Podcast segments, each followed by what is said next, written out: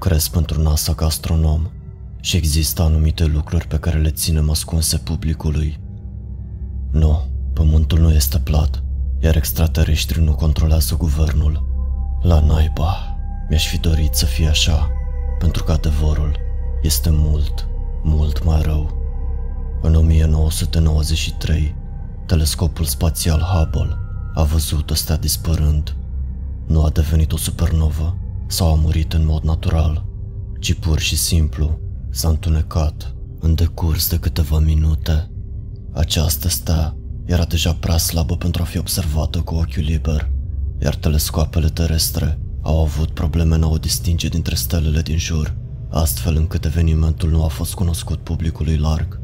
La acea vreme, am crezut că cea mai probabilă explicație era că un nor de praf interstelar s-a deplasat între pământ și stea, ascunzând-o de vedere. A fost remarcat și în mare parte uitat. În 2007, alte două stele au dispărut. Din cauza circumstanțelor acestui eveniment, acesta a fost mult mai îngrijorător. Cele două stele în cauză făceau parte dintr-un sistem binar care orbitau una în jurul celeilalte, la o distanță destul de mică. Dacă un nor de praf interstelar ar fi fost din nou vinovat, ambele stele ar fi părut să dispară simultan sau foarte aproape una de alta. În schimb, ambele stele au dispărut individual pe o perioadă de câteva minute, separate de un interval de aproximativ 8 ore.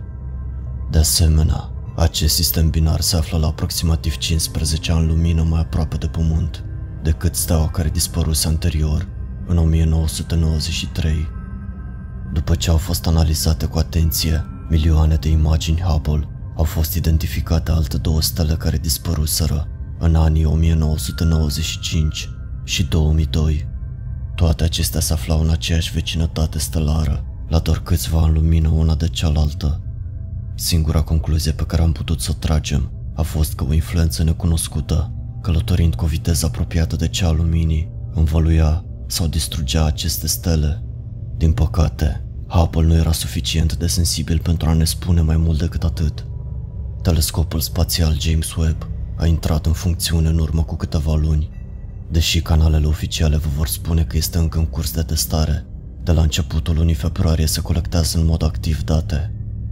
Unul dintre primele lucruri pe care l-am făcut a fost să îndreptăm telescopul spre regiunile din spațiu, ocupate de stele dispărute. În cazul în care acestea erau blocate de nori de praf, o speranță pe care unii dintre noi încă o mai aveam, sensibilitatea sporită a telescopului James Webb ar fi putut să vadă prin ei și să confirme că stelele erau încă acolo. Din nefericire, nu am avut acest noroc. Primele trei stele care dispăruseră erau încă complet întunecate. Totuși, detectoarele de unde gravitaționale au descoperit curând ceva ciudat. În toate cazurile, nu numai că masele stelare erau încă prezente, dar cantitatea de masă chiar crescuse. Observații mai sensibile au detectat, de asemenea, un tip de șir sau pânză care se întindea prin spațiu, conectând aceste stele acum invizibile.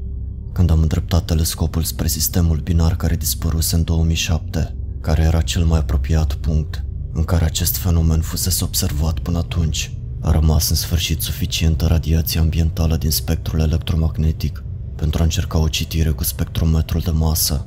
Dacă nu știți, spectrometria de masă este un proces incredibil de util prin care, prin măsurarea modelelor de lungimi de undă ale luminii emise sau reflectate de un obiect, putem afla tone de informații utile, cum ar fi temperatura, viteza și direcția de deplasare și compoziția chimică a acestuia. Totuși, datele pe care le-am obținut de la stelele binare nu aveau niciun sens. În primul rând, acestea erau reci, aproape la fel de reci ca mediul interstelar înconjurător.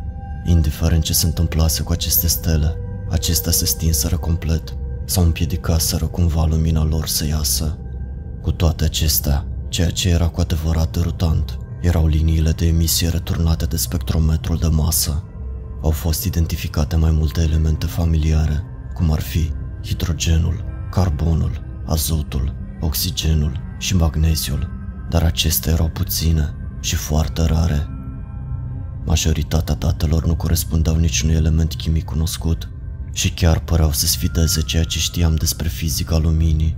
materie și chimie.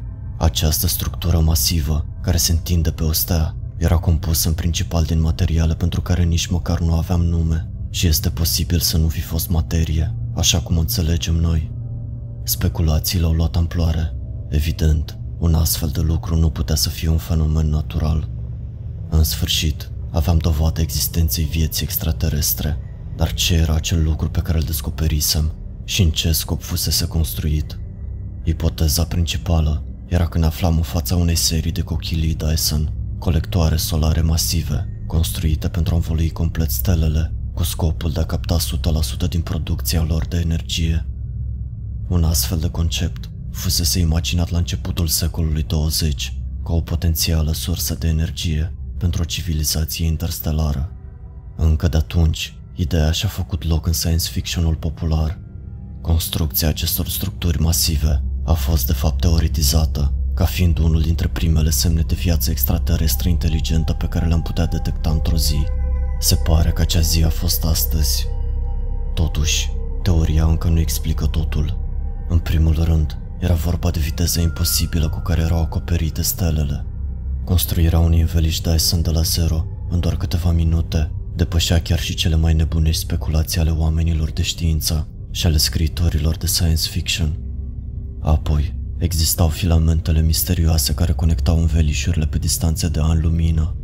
Nimeni nu avea nicio idee despre ce scop ar servi acestea sau cum ar putea fi construite.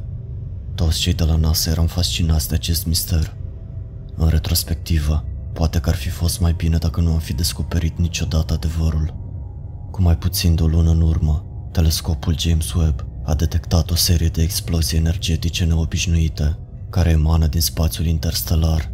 Acestea se produceau chiar la marginea unui sistem stelar, aflat la aproximativ 12 ani lumină de sistemul binar care a dispărut în 2007. Pe măsură ce am focalizat telescopul asupra acestui sistem, am stabilit în curând că nici acestea nu erau fenomene naturale.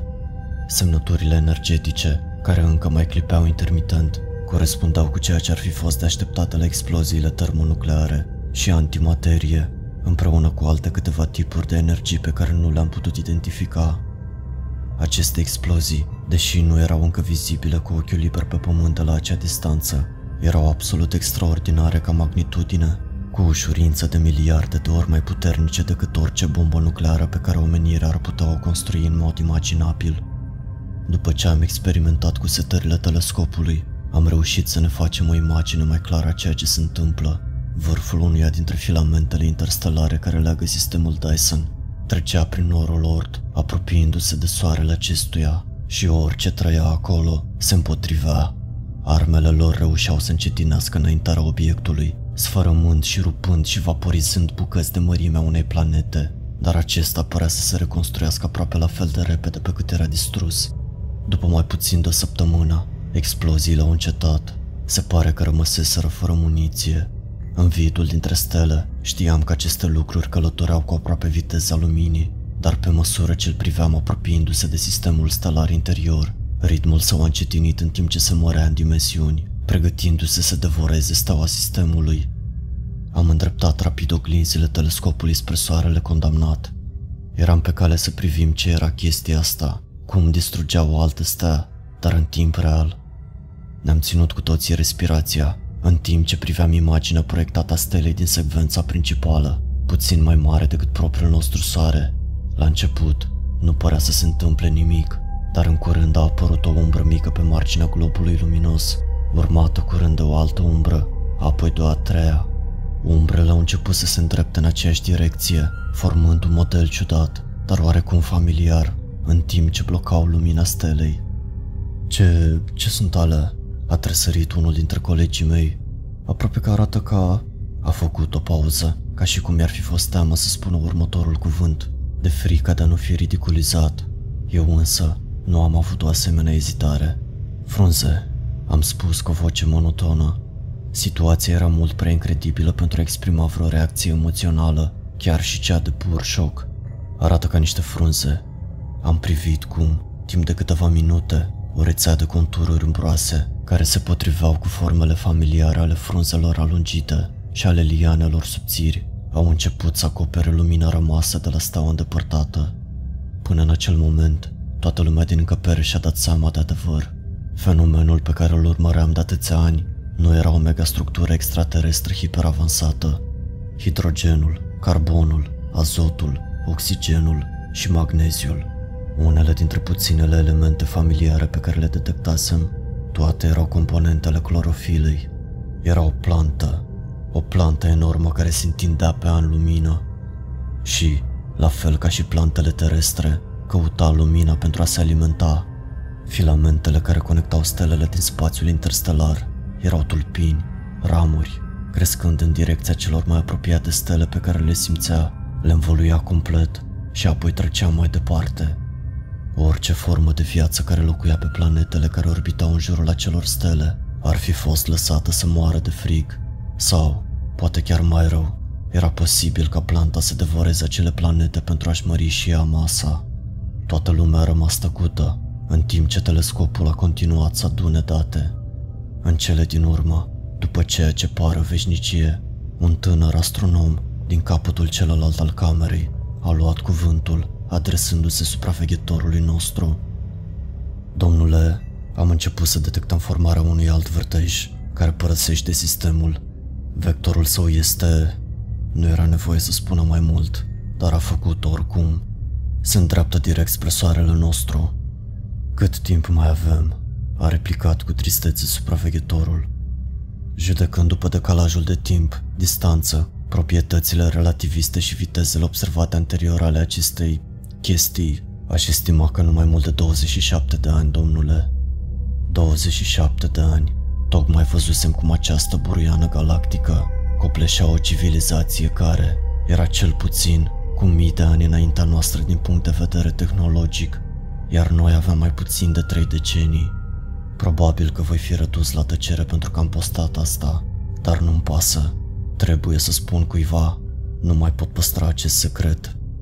Când soarele se va negri și lumea va începe să înghețe, măcar vei avea o idee despre ce se întâmplă, oricât de mic ar fi consolarea.